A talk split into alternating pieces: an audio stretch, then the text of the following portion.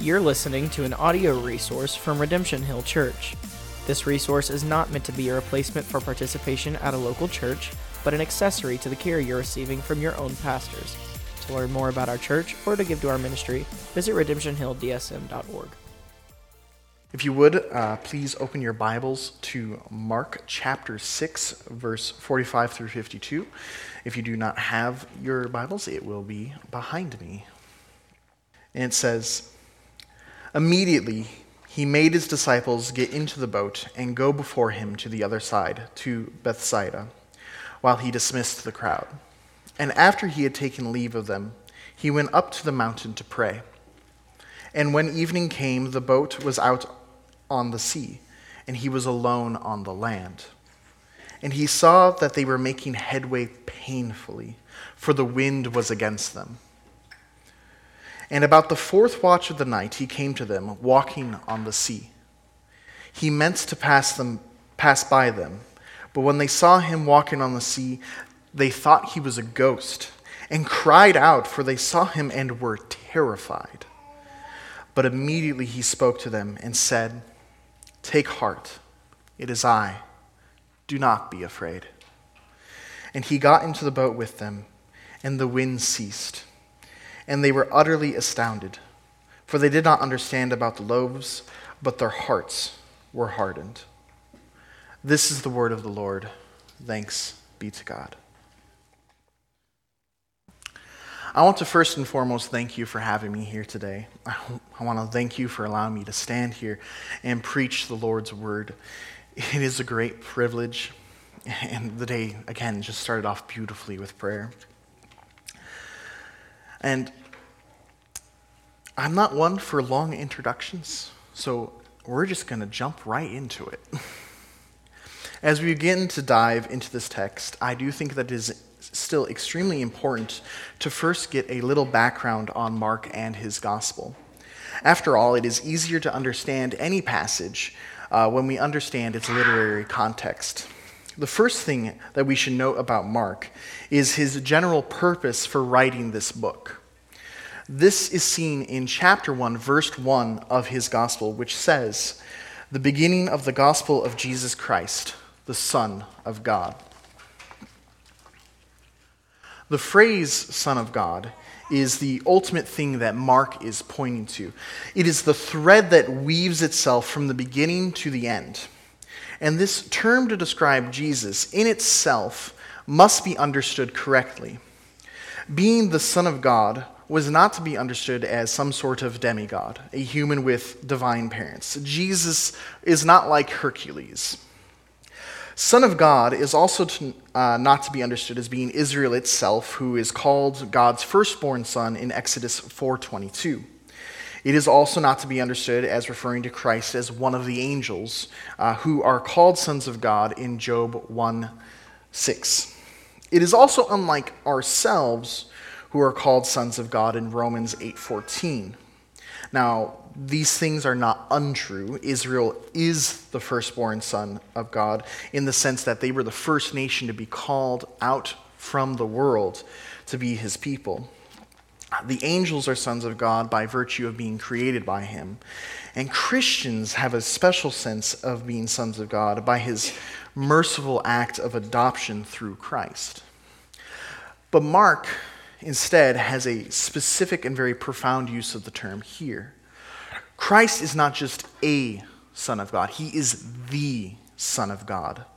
And when He calls Christ the Son of God, it is intended to show that He is God. In Mark, it is a title that conveys the full divine status of Jesus. For the Jews, this is a blasphemous position. How could a mere man claim to be God. Their conviction is so strong that they went to stone Jesus when he said in John 8 58, Truly, truly, I say to you, before Abraham was, I am. Jesus claimed the name for God himself, the I am. But they were unable to grasp that God came in the flesh, as was foretold by the prophets. For Gentiles, this claim of divinity is equally as baffling. many already had the concept that there are sons of God. Uh, after all, there are many gods and they have their offsprings.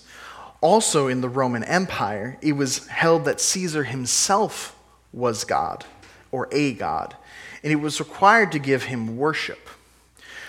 But godhood was for people of high caliber. Godhood was for emperors and kings and legends. A poor wanderer born in the Roman Empire's Hicks of Galilee and the son of a mere carpenter was not what they had in mind for a God.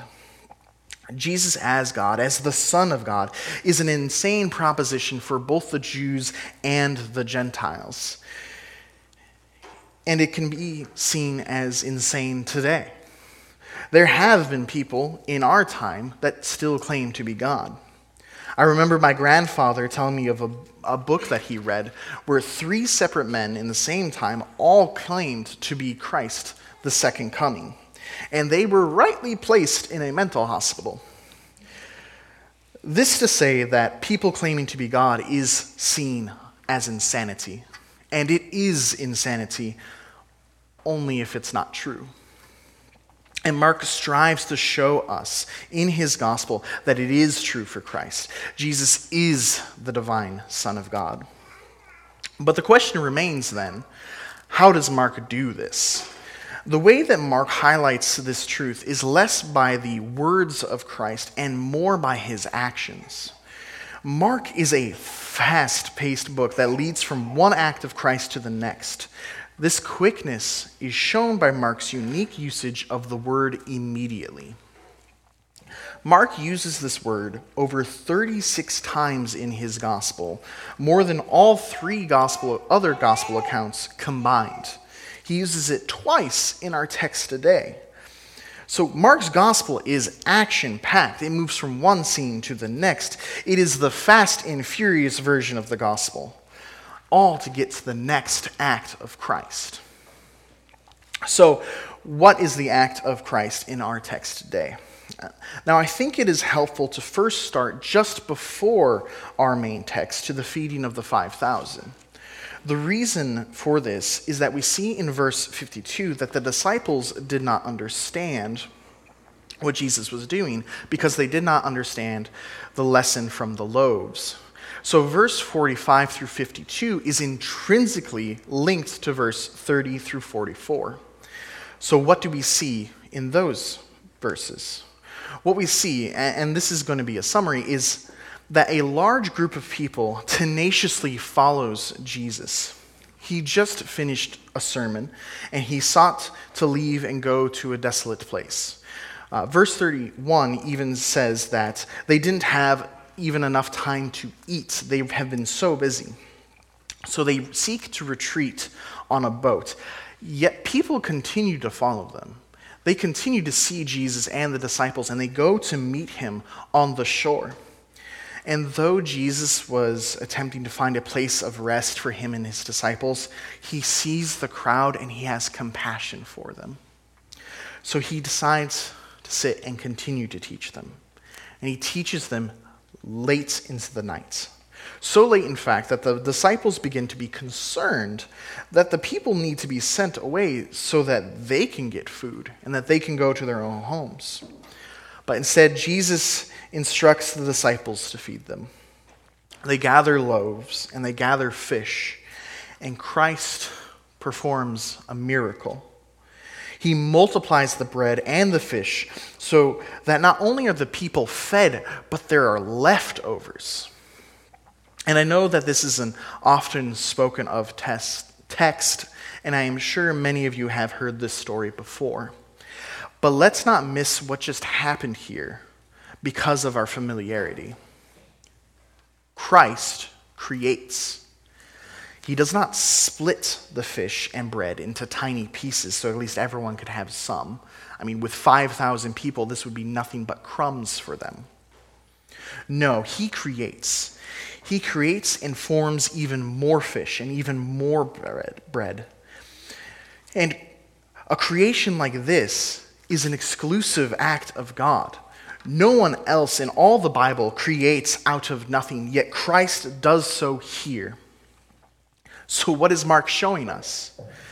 It should be obvious Christ is God. Jesus' divinity is attested to by his sovereign act of creation, creation out of nothing. And so, this story serves as the backdrop for our text today, verses 45 through 52. But even before we move on to the next miracle that Christ performs, there is an objection that people have raised that needs to be addressed. I am making the claim that Jesus' miracles here attest to the fact that he is God and that he is the Son of God. But many will say that miracles cannot happen. And they will point to things such as the sciences. Now, for some of you, uh, physics is a distant memory and maybe even a happily forgotten one. But unless you are an engineer like Rob or you're strange like Ryan and I, we still like it. So, as a refresher course, I'd like to go over something. One of the first things that I learned in physics is the law of conservation of mass. It simply states that mass cannot be created nor destroyed. All this means is that an object cannot come out of nothing. It's a cake. And it also cannot be destroyed. You could set a cake on fire, you could blow it up, you could eat it, or you could cut it into billions and billions of pieces but it would never be fully destroyed. It would either be transformed into energy, such as when we eat it, or it would just get super, super small. It also means that cake cannot come out of nothing. No matter how much I wish it to be so, I cannot put an empty pan into the oven and expect a full cake to appear.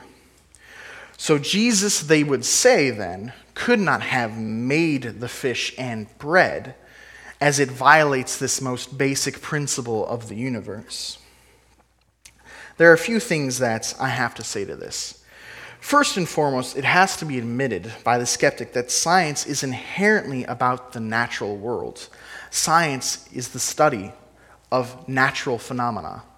Miracles are not natural, they are supernatural by definition. This means that they stand outside the bounds of what science can study. If it stands outside the bounds of what science can study, then it cannot confirm nor can it deny the existence of miracles. It has to be silent on the issue. The second thing to mention is that some will say that they can't believe in something unless it is proven scientifically. Unless it can be tested, they might say, I cannot believe it. If this is the standard, then you need to throw out a lot more than just belief in miracles. One example is the existence of morals and morality. They do not exist physically. They cannot be brought into a lab and tested. They can be applied, and many people do, but they cannot be proven using scientific methods. They must rest on something else. The last thing that needs to be said about miracles is that God is the one who created the laws of science. He created the law of conservation of mass. And if he created it, then he has power over it. He is not bound by the things that he creates, he rules them. It is illogical and inconsistent to think that God must submit to that which he rules.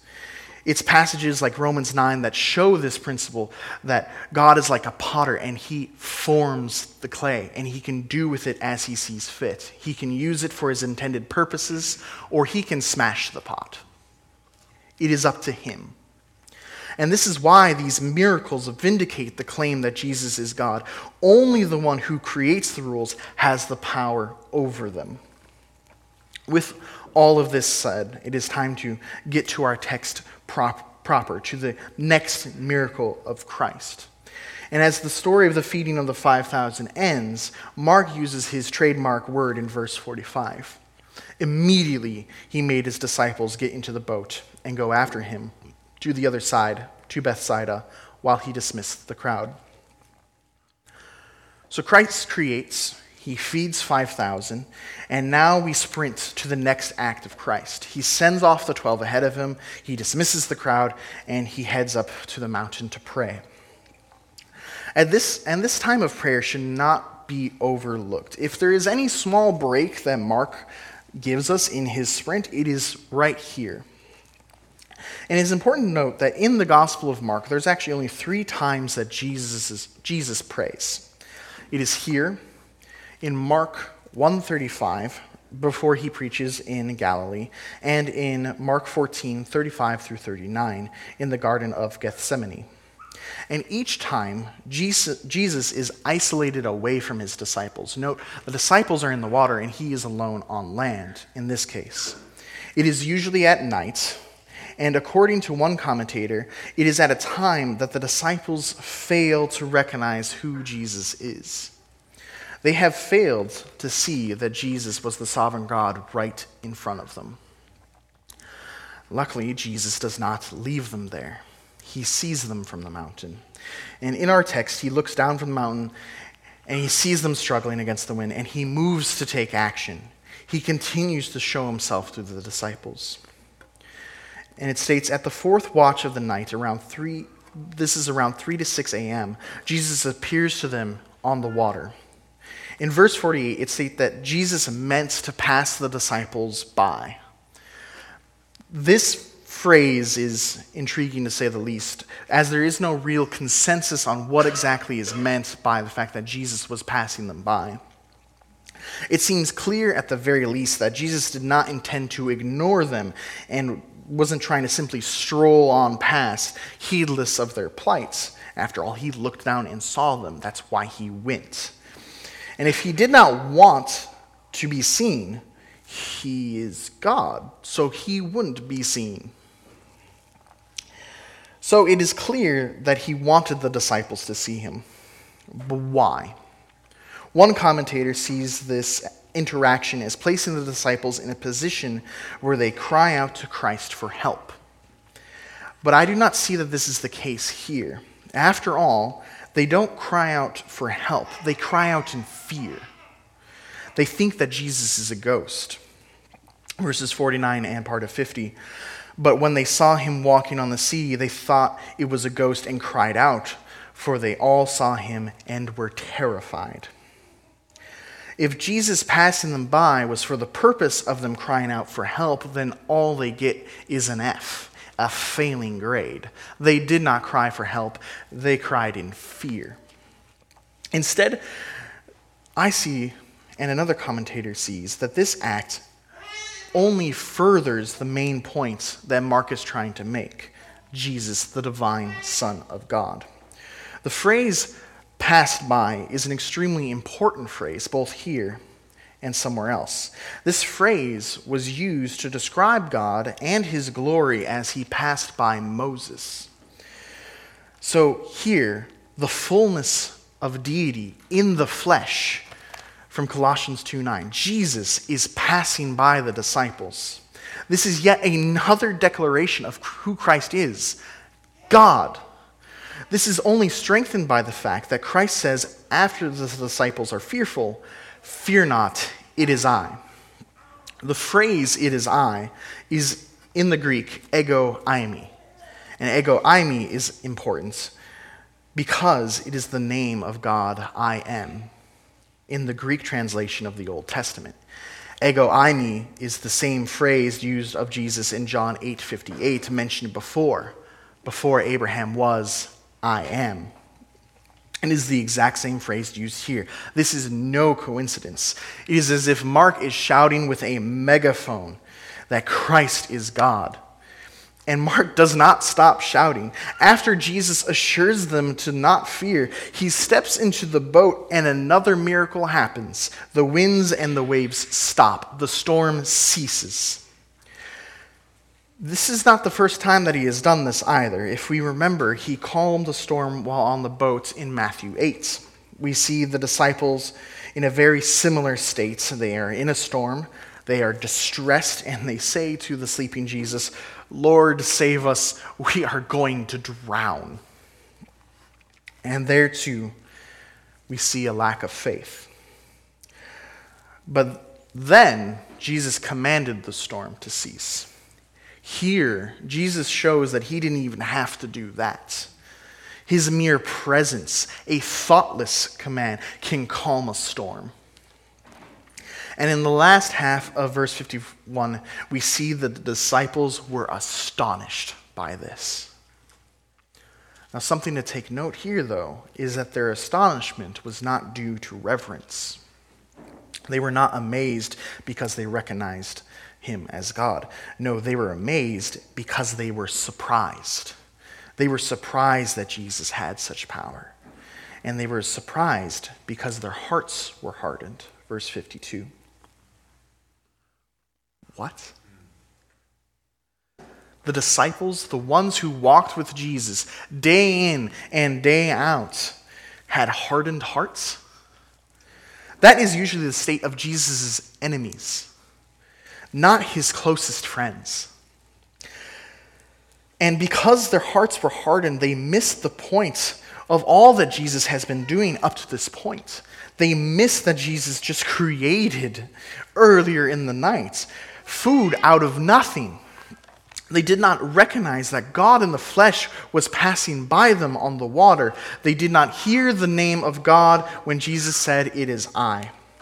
They could not connect the dots that who was standing before them was the one and only sovereign God who can do all things. We might take a step back then and think these guys are stupid. They are either stupid or very forgetful. And there are two things that we need to keep in mind before we place such a harsh judgment on these men. One is that we have the great benefit of hindsight. As the saying goes, hindsight's 2020. We know what's at the end of the Gospels. We have the full revelation of God at our fingertips in either the form of a book or an app on our phone. The disciples, on the other hand, are in the middle of this revelation. Though, though the miracle of the 5,000 was just hours before, these men were busy fighting the sea after a long day, not having food. It is somewhere between 3 and 6 a.m., after all. So, there, these are some good things to keep in mind before we start judging the disciples so harshly. And there's more. How often do we as Christians forget the power of Christ? How often do we let fear grip our hearts and doubt our future? We forget who is in control. We forget that God is still sovereign. We forget that He still does do miracles today. We have heard of miracles happening, like healing abroad. And just like the disciples in the boat, who are consumed by their own tasks. They forget who God is. And like them, we get surprised by miracles. I mean, if I am honest with myself and my own heart, when I hear of miracles elsewhere, sometimes my heart is hardened. And it tends to jump to the conclusion that it either did not happen or it happened by some other means than the power of God. But this cannot be the case. We need to trust in his sovereignty. That is what Mark is showing us here. He is showing Jesus, the divine Son, sovereign over creation. And that, of course, brings up the question what about when we ask for miracles and they don't happen? If Christ can create out of nothing, if he can walk on water, if he is the I am, why? Why are the miracles we ask for sometimes not answered? A quick story. When I was 10 years old, the hardest period of my life started. My mother, a few days before Christmas, while we were hanging up some ornaments on the tree, looks at me and tells me that she's an alcoholic. But she says she's getting better and doesn't want me to worry about it. And at 10 years old, of course, I believed her wholeheartedly. As far as I could understand, there was something wrong with my mom. She was sick, but she was getting better. But this, this is not the case. She continued to drink. She became horribly sick uh, because of the alcohol was destroying her body along with smoking.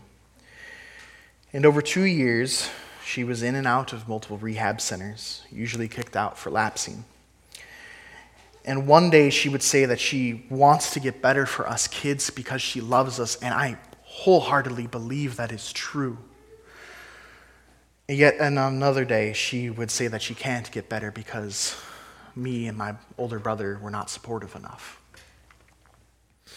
And life got hard enough, and my guilt weighed on me so much that at the age of 12, after being dropped off by my dad, I called him up again to come and pick me up so I could move in with him.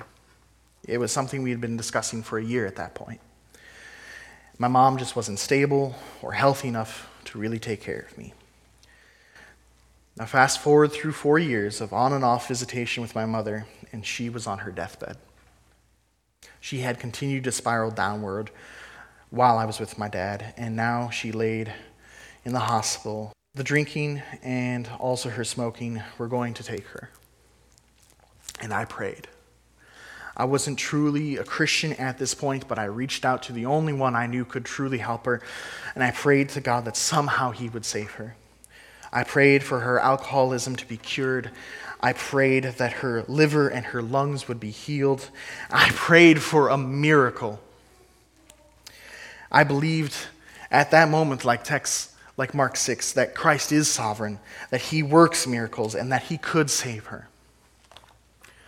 But one day while I was at school, a counselor pulled me aside in the hall and told me that they had gotten a call that she had passed. My prayer for a miracle was left unanswered. Well, really, the answer was no.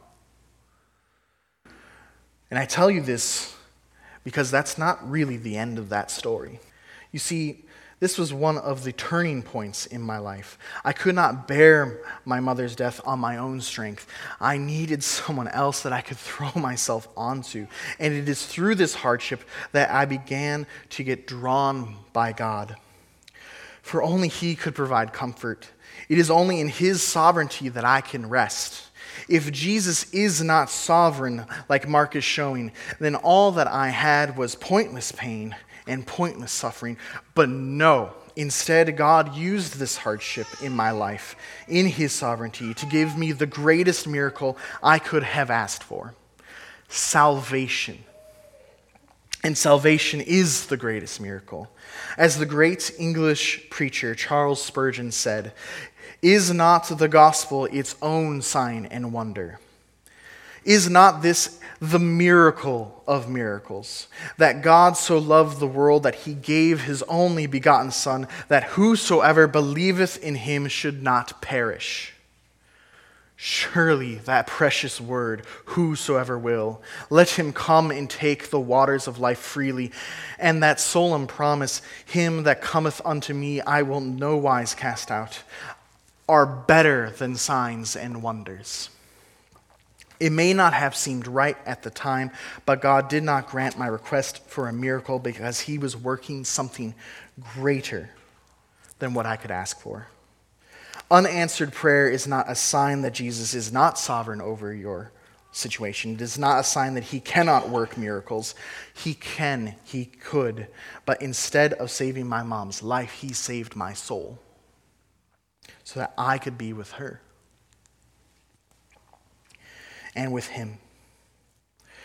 We must take heart in Christ and his miracles, just as he commands in verse 50.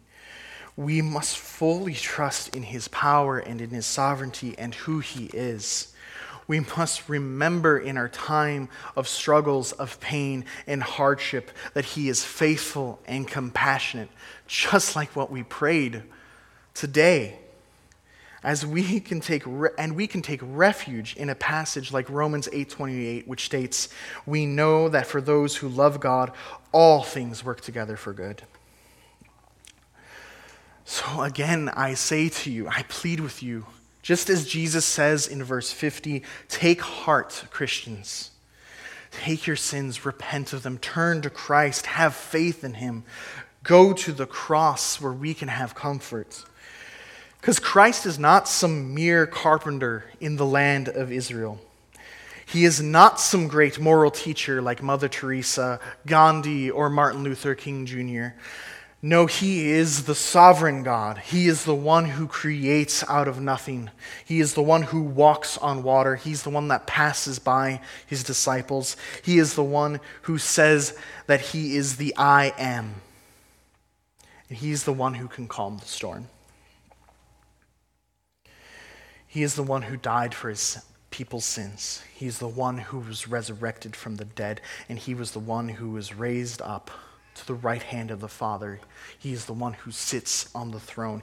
He is sovereign now and forever. He is the Lord of lords. He is the King of kings.